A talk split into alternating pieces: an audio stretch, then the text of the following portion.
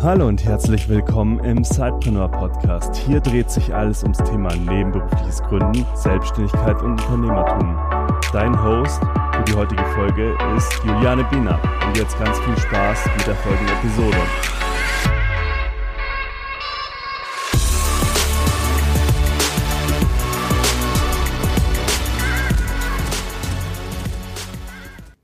Hallo und herzlich willkommen zum Zeitpreneur Podcast, dem Podcast für nebenberufliches Gründen und Unternehmertum.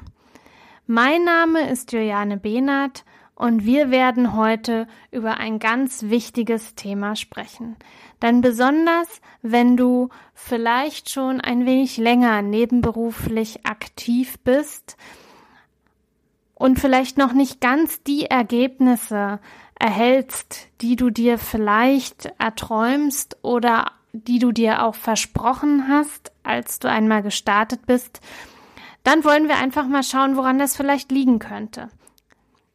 Wir werden über Selbstzweifel sprechen und warum sie dich vielleicht davon abhalten, erfolgreich zu sein als Zeitpreneurin oder als Zeitpreneur.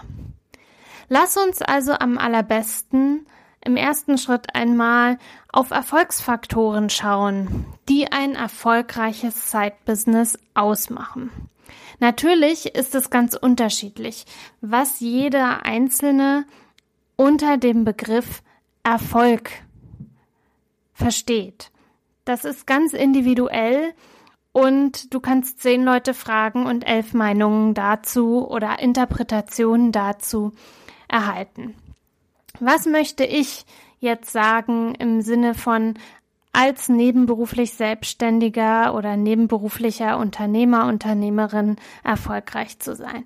Auf jeden Fall sollte, und das verstehe ich jetzt in dem Fall, unter einem Erfolgsfaktor oder dann ist dein nebenberufliches Business erfolgreich, Dein nebenberufliches Business sollte sich finanziell tragen. Es ist also nicht mehr nur ein Hobby, eine Idee, ein Wunsch oder eben, ja, ich habe da halt Spaß dran und dann nehme ich da ein bisschen Geld für und dann ist das alles fein, sondern du verfolgst wirklich auch wirtschaftliche Interessen.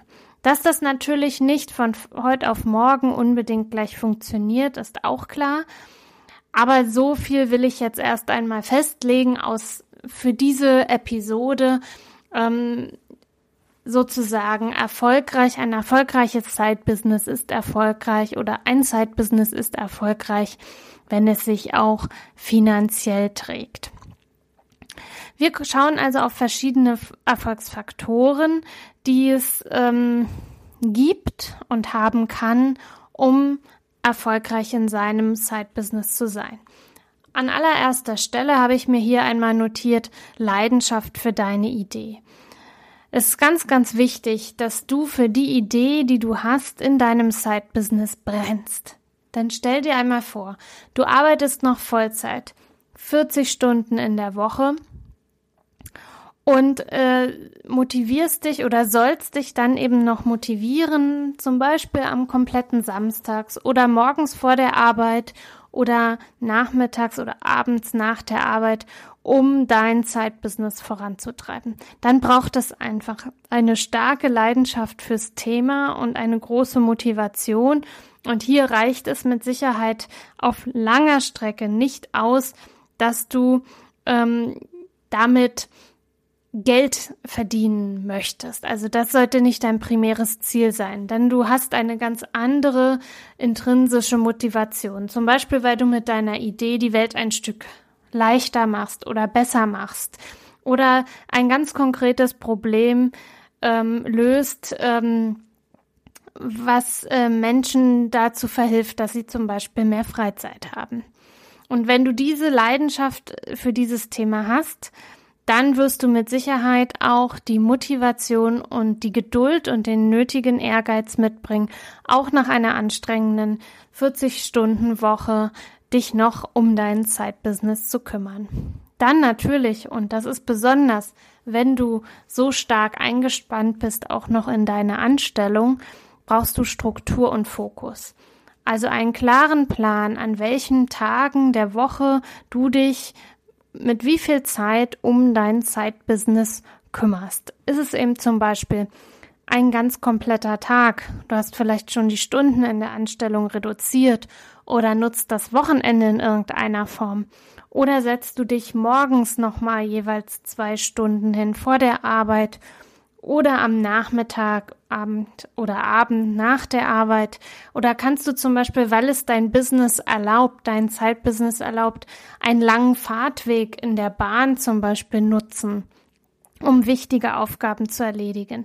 Du brauchst also definitiv festes Zeitslots, wo du diszipliniert und strukturiert an deinem Thema arbeitest.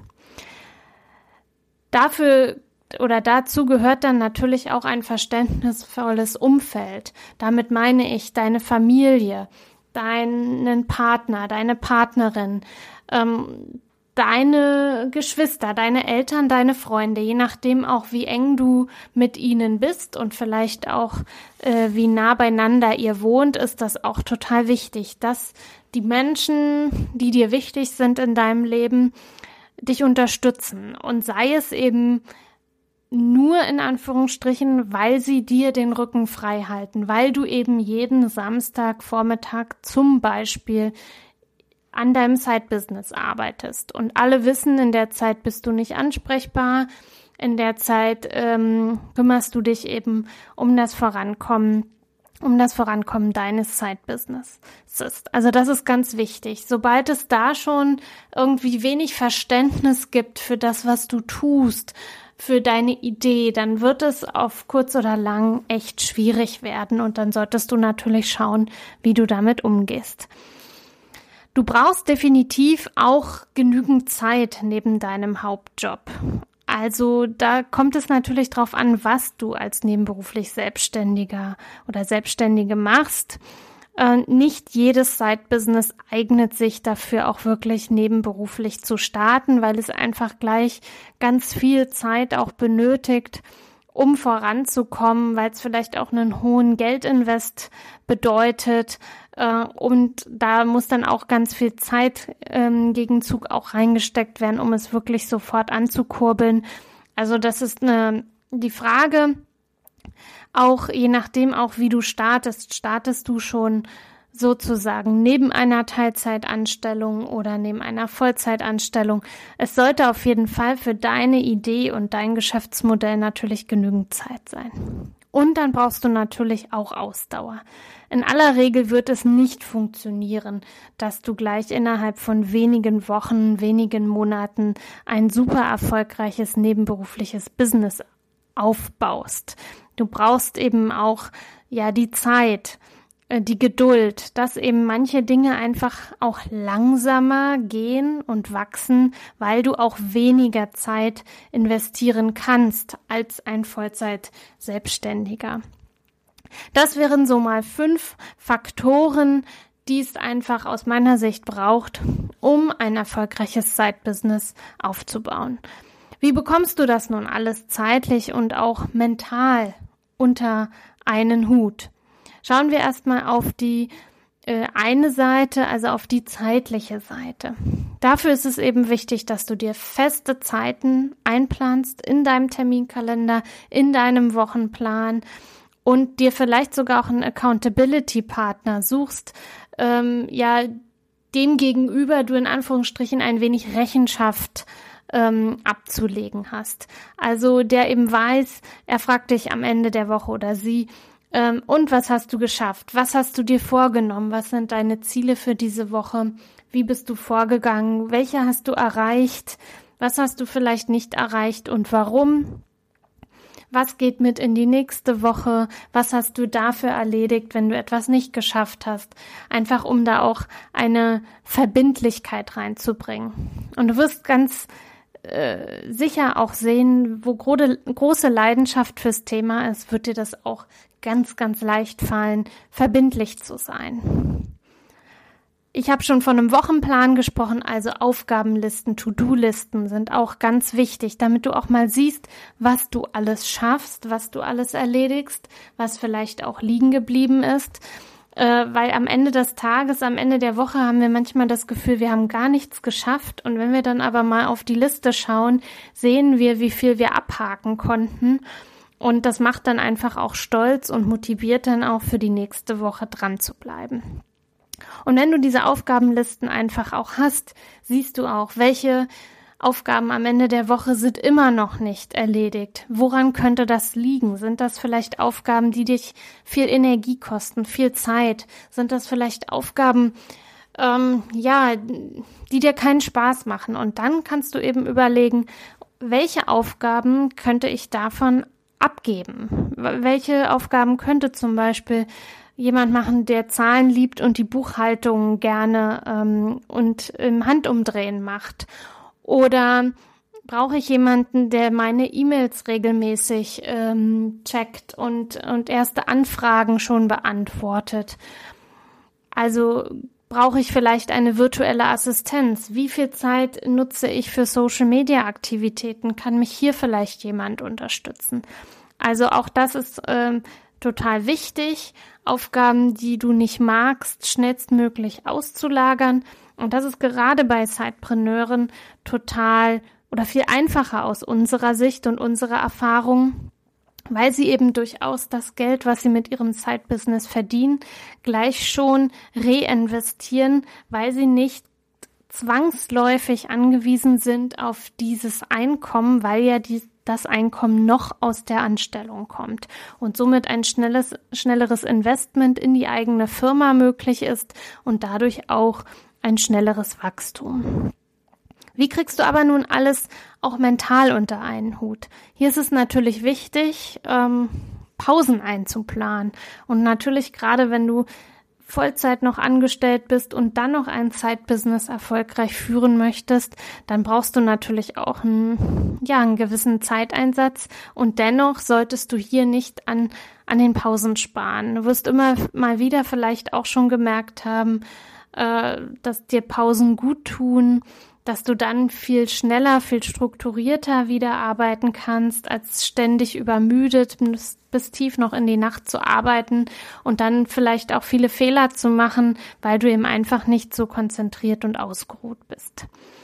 Deine Erfolge solltest du natürlich auf jeden Fall auch feiern und sie sichtbar machen wie ich schon gesagt habe, mit der To-Do-Liste. Wir wissen oftmals gar nicht, was wir in einer Woche alles erreicht haben. Und wenn du dir auch am Ende einer Woche deine Erfolge sichtbar machst und dich auch dafür feierst, und da ist es nicht nur der neue Kunde, der vielleicht äh, gebucht hat oder dein Produkt gekauft hat, sondern da ist es eben, sind es auch die kleineren Dinge. Du hast wieder einen neuen Schritt an Newsletter-Abonnenten gewonnen. Also nehmen wir an, du hattest 500, wolltest jetzt 800 Newsletter-Abonnenten haben. Du hast diesen Meilenstein erreicht. Oder in deinen Social-Media-Aktivitäten hast du einen besonders erfolgreichen Post veröffentlicht oder besonders viele Anfragen bekommen oder Kommentare.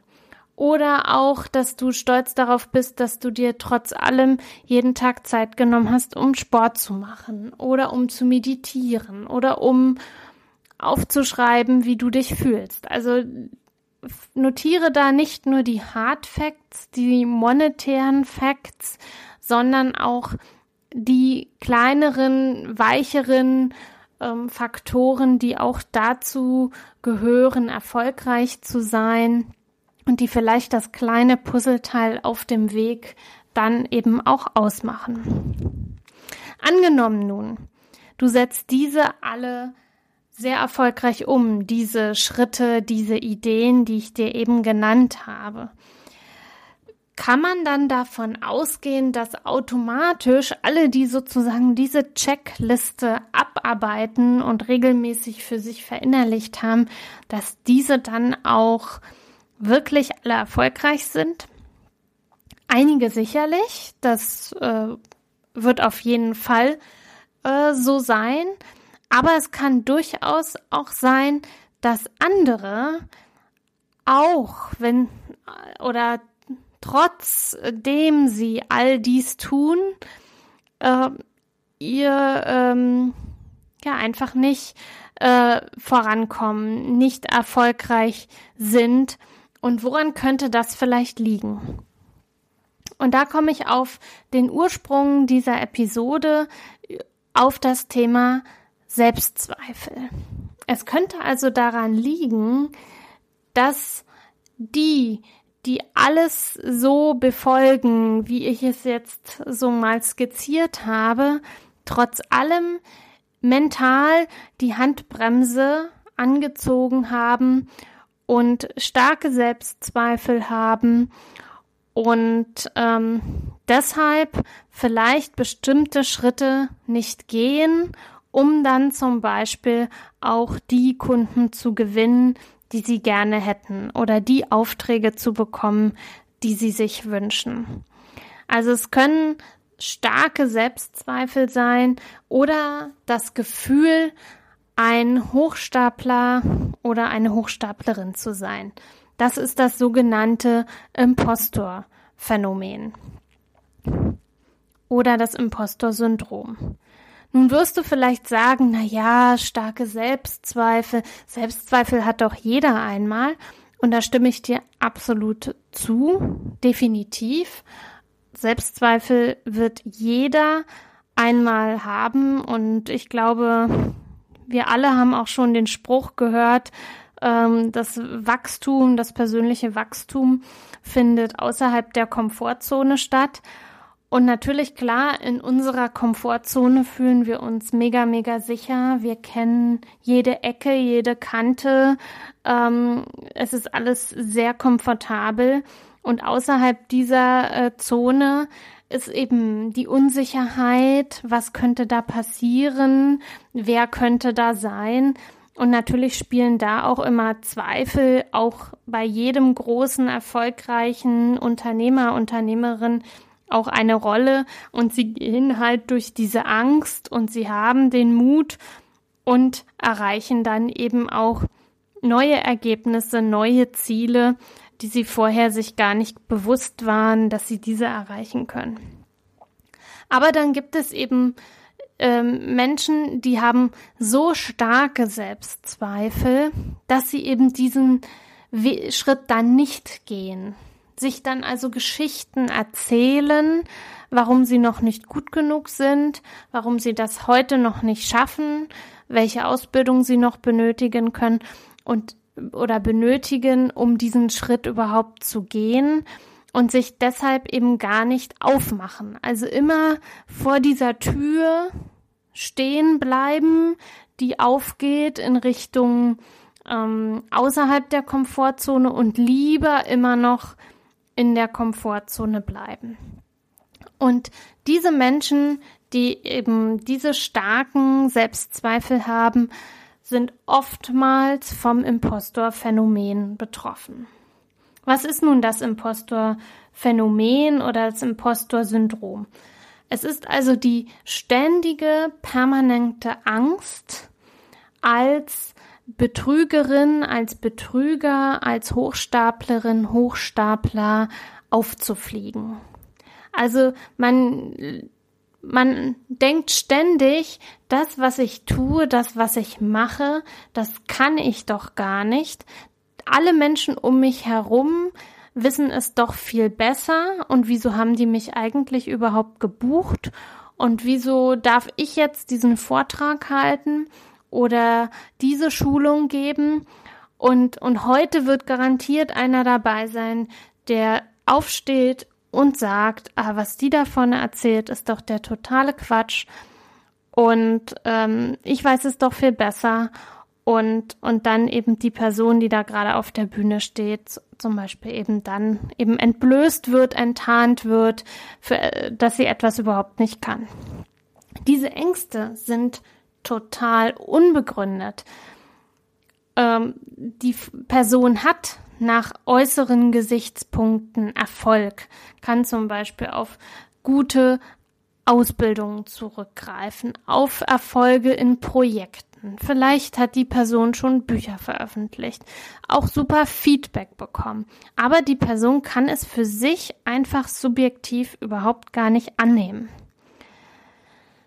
es beginnt sozusagen der sogenannte, ähm, also ein Teufelskreislauf, das, äh, aus dem es eben ziemlich schwierig ist auszubrechen und, und deshalb eben immer wieder der nächste Schritt des Wachstums abhält, eben das Video zu drehen in Social Media oder die und die Anfrage zu stellen, ob man dort sprechen könnte oder, oder, oder. Und dieser äh, Kreislauf, Teufelskreislauf sieht folgendermaßen aus, dass eben die Person zum Beispiel einen neuen Auftrag bekommt, ähm, sie eben für kompetent gehalten wird, äh, diesen auch zu, zu erledigen. Es wird also sehr viel Vertrauen in die Person gesteckt und die Person ähm, hat jetzt schon eben, ja, sobald sie diese Aufgabe bekommt, Sorge und Angst, das überhaupt diese neue Aufgabe zu bewältigen. Und dann gibt es zwei Fälle. Entweder sie fängt sofort an, sich akribisch gut vorzubereiten und arbeitet und arbeitet und arbeitet bis zur Erschöpfung hin, damit es auch wirklich 150-prozentig super ist. Oder sie schiebt und schiebt und schiebt und schiebt, bis der Termin so nah dran ist, dass sie einfach gar keine andere Chance mehr hat, nun endlich mal loszulegen und, ähm, und, und dann eben arbeitet und arbeitet und arbeitet, um die Sache zu bewältigen.